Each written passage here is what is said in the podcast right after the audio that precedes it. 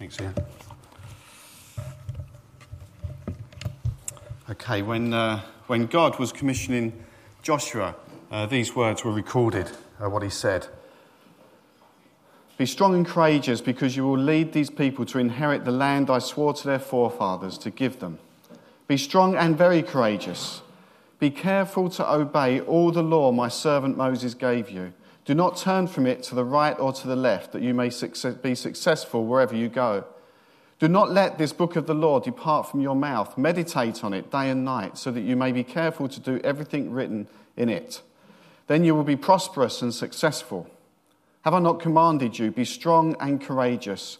Do not be terrified. Do not be discouraged, for the Lord your God will be with you wherever you go.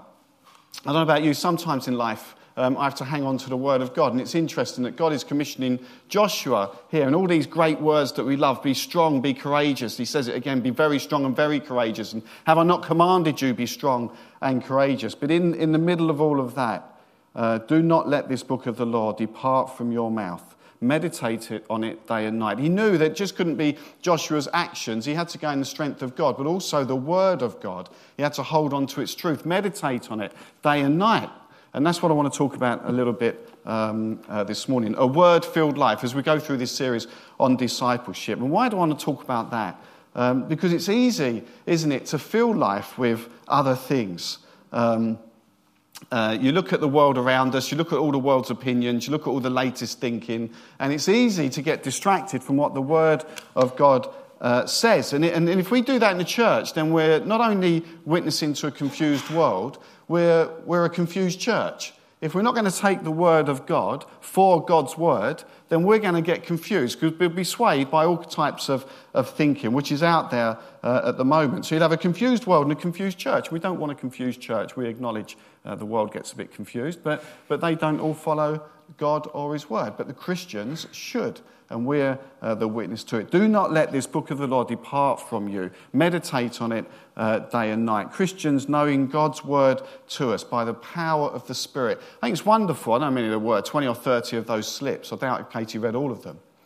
Uh, but that's God's Word speaking. I'm glad that people had courage to write down. That's God's Word speaking into uh, personal lives, the life of the church, uh, and the life of individual Christians. Uh, the Bible says, Paul's writing to a young pastor in Ephesus, and he says to him, All scripture is God breathed. God breathed. It's, and, and it's the, the word is as if he's continually breathing it. It's as applicable for us today as it was uh, then. But he also warns that the time will come when people won't put up with sound doctrine. Uh, they will turn their ears aside to myths. And so the church has to be strong in its belief and its action, uh, its reaction to the Word of God. Because the world won't put up with sound doctrine. And we can see how confused the world is at the moment on all sorts of issues. But we need to have that sound uh, doctrine and we need to have those words of God in our hearts, ready to speak them out, ready to be prophetic in the world. Um, and it's wonder why they're suffering. They're not uh, honouring this that will suffer, and they are suffering, and they wonder why they're suffering. Uh, but we need to honour the word of God. I'm going to read, um, as per the preaching plan, from uh, Psalm. I'm going to read more than Psalm uh, 1 to 3. I'm going to read all of Psalm 1. Blessed is the man who does not walk in the counsel of the wicked, or stand in the way of sinners, or sit in the seat of mockers. But his delight is in the law of the Lord. And on his law he meditates day and night. He's like a tree planted by streams of water, which yields its fruit in season, and whose leaf does not wither. Whatever he does prospers. Not so the wicked. They are like chaff that the wind blows away. Therefore, the wicked will not stand in the judgment, nor sinners in the assembly of the righteous. For the Lord watches over the way of the righteous, but the way of the wicked will perish. So the Lord stands with us as we're righteous, and we get righteous, we're nourished and fed uh, by the Word of God. And of course, we know uh, that the Word of God is the one that tells us, as one of the scriptures was written, there is no condemnation now for those that are in Christ Jesus. So we know that we stand righteous because of Christ, not because of our own strength. But He doesn't leave us uh, where we are when we become a Christian. He, he seeks for us to grow, and one of the ways that we grow is through the nourishing of God's Word. And we don't want to neglect it, and I challenge you Uh, I believe probably all of us have neglected it at some point in our lives. I've neglected it at some point in my life. Sometimes I've been in times when I'm really using it for preaching and teaching uh, or alphas, and I'm getting into it, studying it, but I'm not letting it speak to me because it's alive and active, it says about itself. It's living, active, sharper than a double edged sword, and it's got to be able to speak. It's not just a study manual, it's a living word of God amazing. And we, we, it's easy to get distracted. Uh, the wilderness uh, by the Dead Sea in Palestine isn't a pretty sight. If ever you've been there, you would know. I've not been there, I've read about it, so, uh, but some of you I know have been there. It's desolate, hostile, dry, uh, dusty. You wouldn't want to be left there alone. If you're there with a tour guide and a coach, that's all well and good, uh, but you wouldn't be left out there alone. The climate and terrain is very challenging and it would be very unnerving if you just sat there on your own. Put someone there on their own Put him there for, with no food for six weeks, and at the same time, that person's wrestling with some of the deepest and profound questions that affect humankind. Uh, uh, those questions that were there then, and the same questions for us this morning now. Can you imagine? You know, he's quite desperate, he's dry, probably the throat is a bit dry, he's really hungry. Uh, he'd be vulnerable to any temptation, you would think. Now, throw into the situation, this person's the Son of God, Jesus Christ, with power to do amazing things that he could take away those circumstances, he could ease the pain that he's in. It's against that background that the devil comes to ask him what seems like a perfectly reasonable question, especially now he's really, really hungry. He says, first of all, he says a bit of doubt, because a few verses before, the voice from heaven says, This is my son with whom I'm well pleased. The devil will know. Uh, he starts with the if. If you're the son of God. He puts doubt in Jesus' mind. So if you're the son of God, so this is a, a reasonable request, you'd think, tell these stones to become bread. He's saying, Look, you know, you're in a time of need. Ignore all this other stuff. If you, if you want to do it, just change it, do it. And why not? He was hungry. He would have satisfied a personal need. But in fact, despite of that physical weakness and hunger, Jesus gives an incredible answer. Um, and he speaks the word of God. He speaks scripture into the situation. He says, It is written, man does not live on bread alone, but on every word that comes from the mouth of God. That's in Matthew 4 4. 4. And he's quoting uh, from Deuteronomy uh, chapter 8, verse 3. Jesus said then, and he says now that more, than, more important than all the temptations uh, in the world, all the niceties, all the thoughts that culture can give you, all the distractions, the important thing is God's word to humankind. God speaking to his people. They're called disciples uh, in the Bible, apprentices. And, and it's important then that if Jesus knew it and used the word of God to respond to the devil in that time of temptation that could have eased his physical needs, then, then Christians should know it and respond to it in the same way now. There's a God who has spoken in the Bible. He continues to speak through the Bible. All scripture is God breathed. He speaks in other ways as well, but he speaks a lot through his word. And we need to be a reading, listening, and applying people in a world that really generally dishonors it. They're sitting in the seat of mockers. You can't believe this. You can't believe God. You can't take God as His promises. Does God even exist? They're sitting in the seat of mockers. And sometimes you'll find those mockers in the church as well. There is a God who speaks continually through His word. Churches have shrunk where God's word is treated in a, in a kind of lazy fashion. I see them as I travel around. I don't travel around much, but when I do, sometimes you can tell. I mean, I've, I've loved it. That we've had loads of scripture this morning. Uh, there can't be enough in, in a worship service. But you can go to some churches, hardly mentioned. And those churches, um, they're, they're being lazy. Um, they're trying to please everybody. And any politician will tell you you can't do that. Uh, you've got to go with what God says and go with it and accept the consequences because God is more important. Anything else for me is a temptation from the enemy. You can't please everybody. Word and spirit together make for a healthy church, a growing church, one that's being nourished by God's word and encouraged by God's Spirit. I think that some have had, had a loss of confidence, and we don't want that here. We want confidence in the gospel, but some have had a loss of confidence, a loss of nerve in the promises of God and in the Christian gospel. They fail to preach the good news of Christ, and they lack any authority because they're not really sure what they believe because they're not in the Word. They're not meditating it day and night. They're not letting it nourish and enrich them. The flourishing churches, and these are facts, the flourishing churches are those that will take God's Word and apply it with confidence, honouring God's Word and applying it with confidence, speaking into the world as we find it today, keeping that prophetic edge and distinctiveness. Uh, nowhere in the Bible does it says we must become like the culture we live in. It doesn't say it. In fact, it says the opposite, doesn't it? Do not conform any longer to the pattern of this world. Be transformed by the renewing of your mind, and then you'll be able to test what God's perfect and pleasing will is. So we want to flourish in church. And in my life, um, especially in challenging times, as I've read and pondered the Bible, as I've spent time, which is precious, uh, it's one of the distractions, um, with God and His Word, He speaks. The Word is alive because it's the Word of God and it speaks to us by the power of His Spirit. It's living and active. Don't get distracted. Don't underestimate the power of the. It's why, it's why some countries ban it, because it's the power to change nations. And it has done in history. It changed this nation at one point, but as we turned our back on it, you can see the road we're going down. Don't get distracted. Distraction is a great ploy of the enemy. You ever found when you want to go and read your Bible, something else comes up? You've got to make time. It's a discipline. Uh, you know I like golf. And uh, on the golf course, they've, they've got this thing where uh, to play good golf, they, they say you've got to live in the moment. Okay, and what that means is you can't think about the last shot, which inevitably would have been bad, because that's going to affect the next shot. You've got to concentrate on this shot. You can't change the last shot. You can't plan the one after until you know what you've done with this one. So put all your energy into this.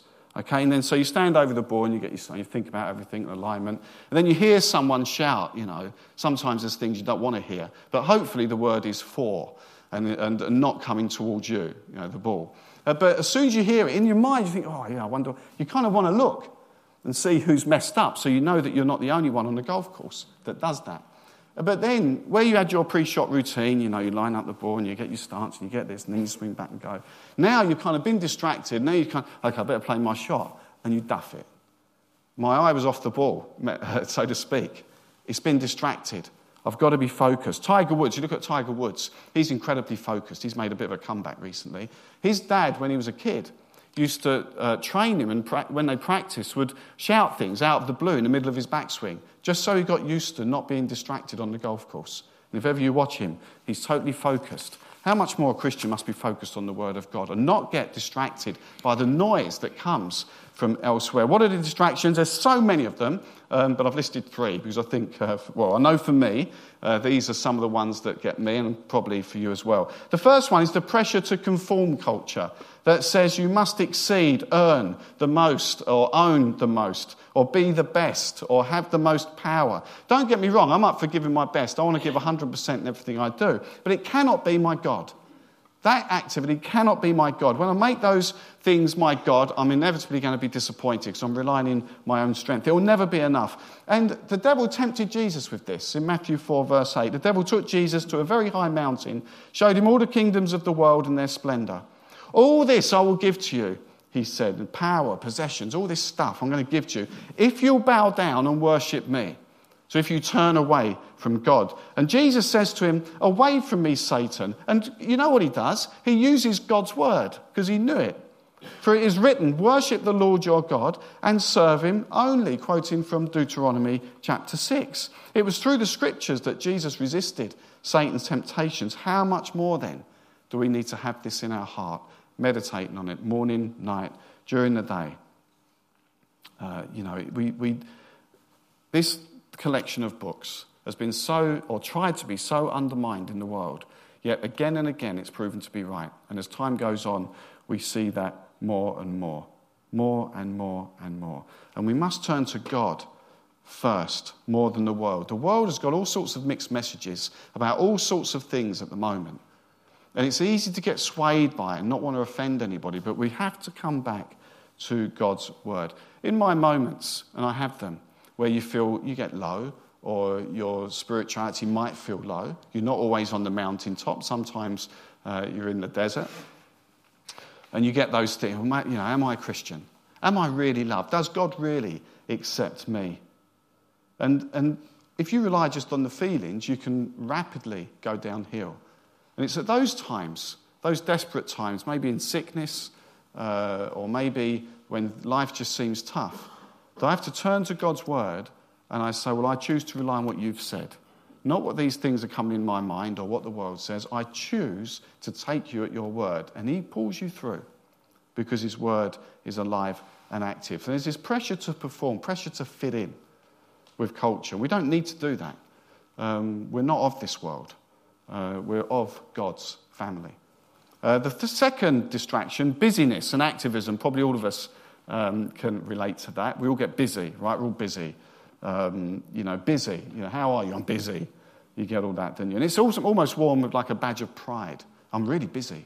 I'm really busy. There's only one person in charge of your diary. I'll say this to the other ministers on the team. You've got to put your gaps in, you've got to put space in. Um, you can have three years of real intense busyness, and then you'll have eight years in the hospital.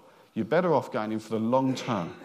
And you have those moments when you're in the red zone, we understand that, but don't feel guilty when you're in the green zone. We have a little sort of rev counter thing we use. But David Watson said, Perhaps our lack of hope about tomorrow has made us frantic about today. We've become obsessive with time, having lost sight of eternity. And our busyness needs to be challenged. The fact is, we are busy, but we do find time for other things. Um, I need to find time to be in God's presence and His Word. If I've got time to watch TV or read a magazine or a book or whatever it is, I've got time to be in His Word. I'm not saying you've got to all of a sudden become a monk and go off somewhere, but there, you do have time. You can make time. And this is one of the most important things uh, you can do. But we, especially in the southeast, we're busy. We walk faster than anyone else, I'm told. There people who travel around the country. They say that. You say, so you come here, and everyone walks double speed. You know, it's, it's interesting. So, in that busyness, and I spoke about it a few weeks ago, sometimes, you know, you've got the whole Martha Mary story. We've got to be the one sometimes that sits at the feet of Christ and be, be nourished by his word. Um, final one, there's loads more, but I'm sort of trying to get into this and I'm running out of time. But um, interesting statement that Jesus says. Uh, and I wonder, I wonder just for a second, um, uh, put yourself in the shoes of Peter. You're Peter, okay? If you're a lady, I know this is difficult, but just try and go with the flow a little bit. You're Peter, you're a good follower of Christ, and, this is good, and you're part of his you know, inner circle. You're one of the chosen ones that are going to be with him for three or so years, and you're wandering around. And then Jesus in Mark 8:33 looks at you. He looks at you, one of his close followers who he loves, and he says, "Get behind me, Satan." I mean, how would, how would you feel, seriously, if I said that to you one day? You know, you said something like, Ian, I didn't like one of the hymns. I said, well, get behind me, Satan. You'd be offended. You probably wouldn't turn up anymore. I promise you, if you do say that on the door, um, I won't say, get behind me, Satan. I might mention it to Katie, but anyway. Um, get behind me, Satan. You do not have in mind the things of God, but the things of men. This is humanism. It's a good description of humanism. Ideas starting from men and women, but not from God. Things seen from people's point of view and not God's point of view because we're ignoring his word. It's saying that my thoughts, or this is the world, hopefully, my thoughts and ideas are more important than God's. I don't need to listen to his word. It is whatever I think is right. It's very much an independent spirit of the age we live in. It resists, this society resists any kind of authority, whether it's school teachers, church ministers, uh, police. You know, we resist. We resist. Um, it says, I'll do what I want and not what God or anyone else wants. I'll take what I like and what's meaningful, meaningful to me. And I'm just going to reject the rest. That's humanism. That's someone saying, I'm not going to, I don't care what God says. We don't want to fall into that. It's a, devasta- it's, it's a terrible concept if it finds its way into the heart of a Christian. It leads to no confidence in God's word because you're not even listening to it. You're not asking God to speak to you. It's rejecting the authority that comes with this collection of books. Instead, our beliefs and behaviours are shaped by human reasons or the social trends. You know, we're trying to fit in with society. We want to be nicey nicey to everybody. And of course, we want to love everybody, but actually, this word stands out as distinct, and we need, need not to be shy of it. We start to get shaped by human reasons or social trends, and then our concept can rapidly be reduced to what we think is fashionably acceptable, and we put God in that place right at the end. I'll take the bits that everyone's okay with. We don't need to do that. We look at the Bible and we go with that. Not so the word filled believer. You know, we need to let this nourish us and stand firm on it in the face of, of severe pressure. And probably over the next 10 or 20 years, churches will face incredible pressure and be asked to do things they don't believe in. And it's at those times we say, well, we're not going to do it. We're not going to do it. We're going to stand with the Word of God. And we all know what those challenges are. So these verses, and I'll whiz through these now, from Psalm 1, speak right into where you want to be as a spirit filled disciple of God. First of all, it says, Blessed is the man. I mean, it's a generic, can be man, woman, or child. It's not only half of us that are blessed. Blessed is the man. It's a positive opening statement. There's 150 Psalms in the Bible, 2,461 verses. The first word that God says in the first Psalm is blessed. So he's a positive God. That's a good thing.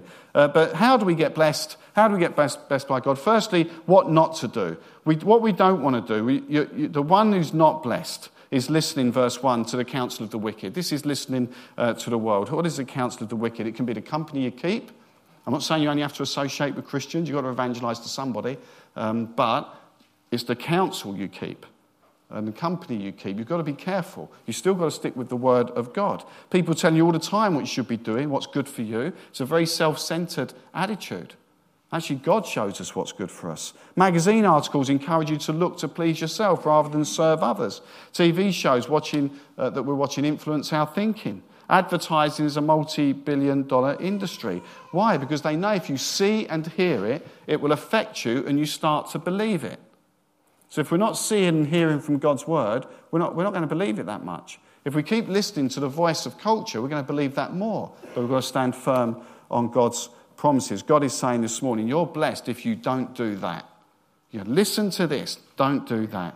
Because if you listen to those things more than God, then you're walking along with the counsel of the wicked. It's also the one who doesn't, verse 1, stand in the way, the same way of sinners. If you listen to those voices more than God, then you become more like the world than Christ. That's not God's best for you. That's not being blessed. You know, you can take stuff in. It's easy to fall in step with what's going on. You can let things go. It doesn't really matter. And there's an eroding of your confidence in God's word. It's easier sometimes to stay quiet, but God says this morning, you're blessed if you don't do that. Concentrate on my word, concentrate what I'm saying. You can listen sometimes to what the world's saying, but does it fit in with Scripture? It doesn't always, and it's okay to say so. The one who's blessed is also one um, who, who doesn't um, mock. Don't mock the word of God. Sole purpose, some people in life seems to be mock or throw cold water on everything, including the Bible. And especially to you when you're trying to live according to God's will. Your non Christian friends often say, Oh, really? You've got to go down that, you know. You've got to say, Yes, this is me as a Christian. This goes against His word. I want to trust God's word. Notice what the mockers are doing in this, uh, in this passage, in the seat of mockers. They're sitting down, not making much effort. The ones that normally tell, tell you what you should be doing, how you should be behaving, or even what you should be doing in the church are the ones sitting down, the ones not willing to get involved. You, know, you should do it like this. But I'll just sit here and tell you that. But we're ignoring God's word, word while the world goes on directionless. The church must be, must be passionate about it. Who is blessed? The one who doesn't mock God and his word, either with listening to the world's messages or the voices of the company we keep, but totally relying on God's word. The other mockers are the ones that deny his existence, try and discourage you from your faith, not thinking they need Christ. They do. They're mockers. And you know, the Bible says God will not be mocked, and there will come a day. And that's not what to do. Here's what we do instead God's not a negative God, He's a positive God. And uh, the blessed person is the one, verse 2, who delights in the law of the Lord, the Bible. We've got all these other influences ungodly, wicked, workplace, TV, magazines, the mockers, time constraints. God says, don't take that in, but instead delight in the word of God which is living and active, as we've said. You're blessed if you let the Word of God be the direction in your life. I know I'm emphasizing the same point, but I do think the church in the West has to recapture its confidence in the Bible. It's proven time and time again to be true. It speaks in life into people and into churches. So we've got to take it seriously. So we need, we want to be blessed by God. We get blessed by, by God if I'm not walking in the counsel of the wicked or standing in the seat of sinners or sitting in the seat of mockers, but I'm, my delight is in the law of the Lord. And on that law, like Joshua was told to, he meditates day and night. And what's the result of all this as we allow the Word of God to change our lives? You know, application. I've said it before, you know, don't want just the information, it's information that leads to transformation.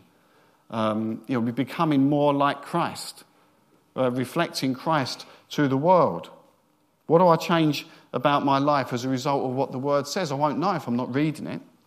Result of all this, what's the end game? Well, it's not good for the ungodly, the followers of the wicked, the swimmers with the tide, the mockers, because verse 4 it says, well, they're going to be like chaff that the wind blows away.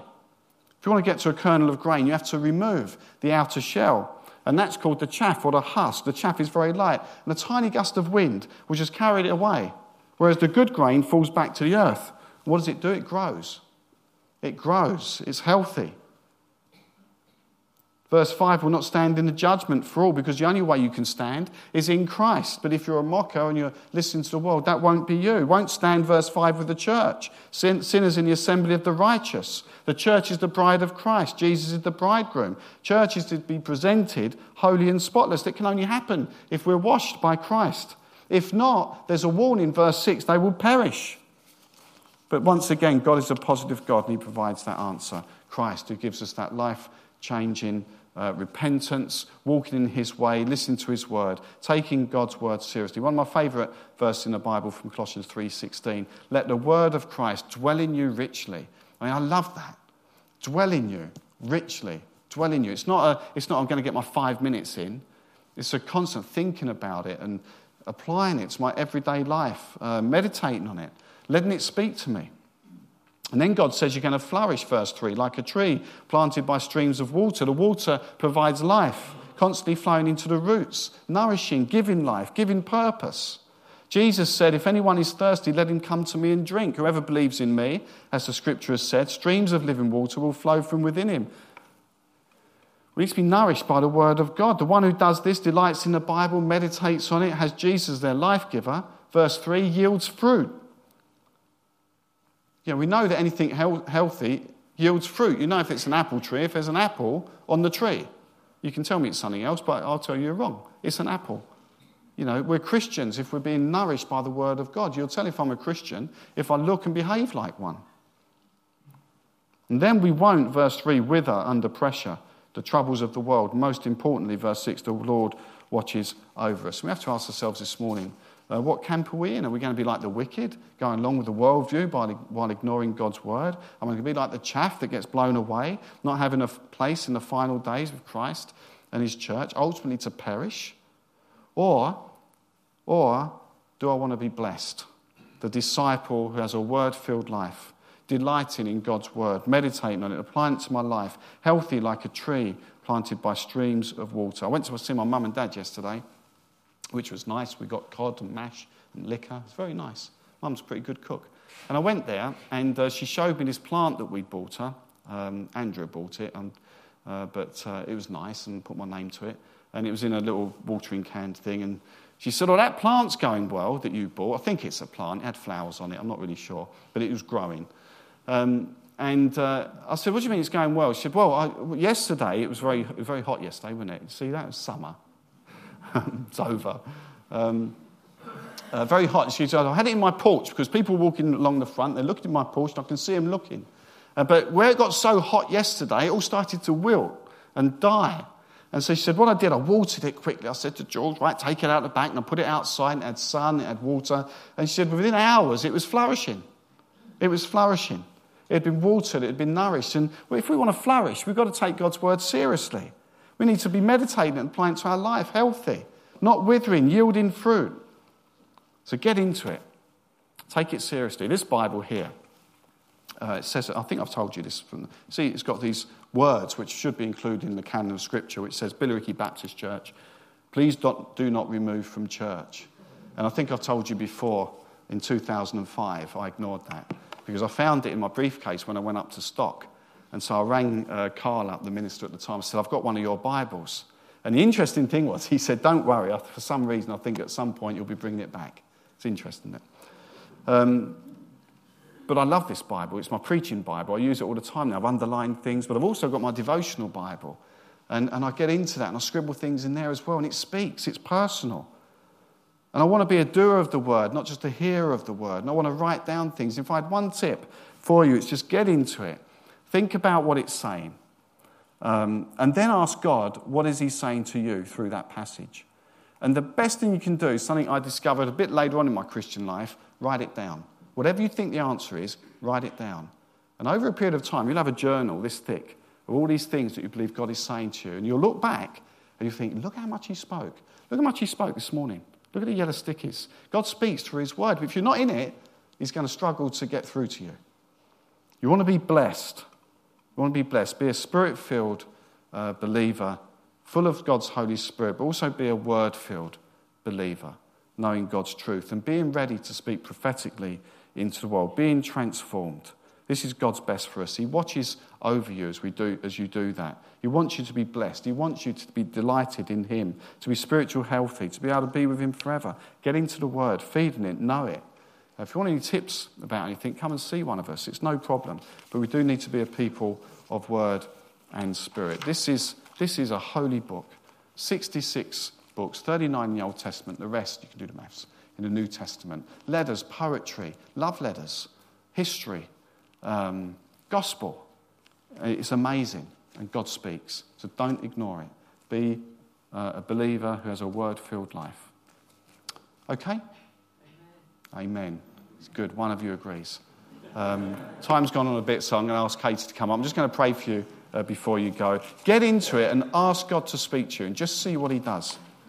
Lord, we thank you for your word, and we thank you that it is living and active. And I pray, Lord, that we'd all be inspired to take it so seriously. And when we listen to some of the things that are going on in the world today, some of the current thinking that clearly goes against your word, help us to have love and show grace, but also, Lord, help us to stand firm in your word. I pray we'll be faithful, but Bible believing, spirit filled Christians, Lord. Please send your spirit to us to help us to do that. In Jesus' name, amen.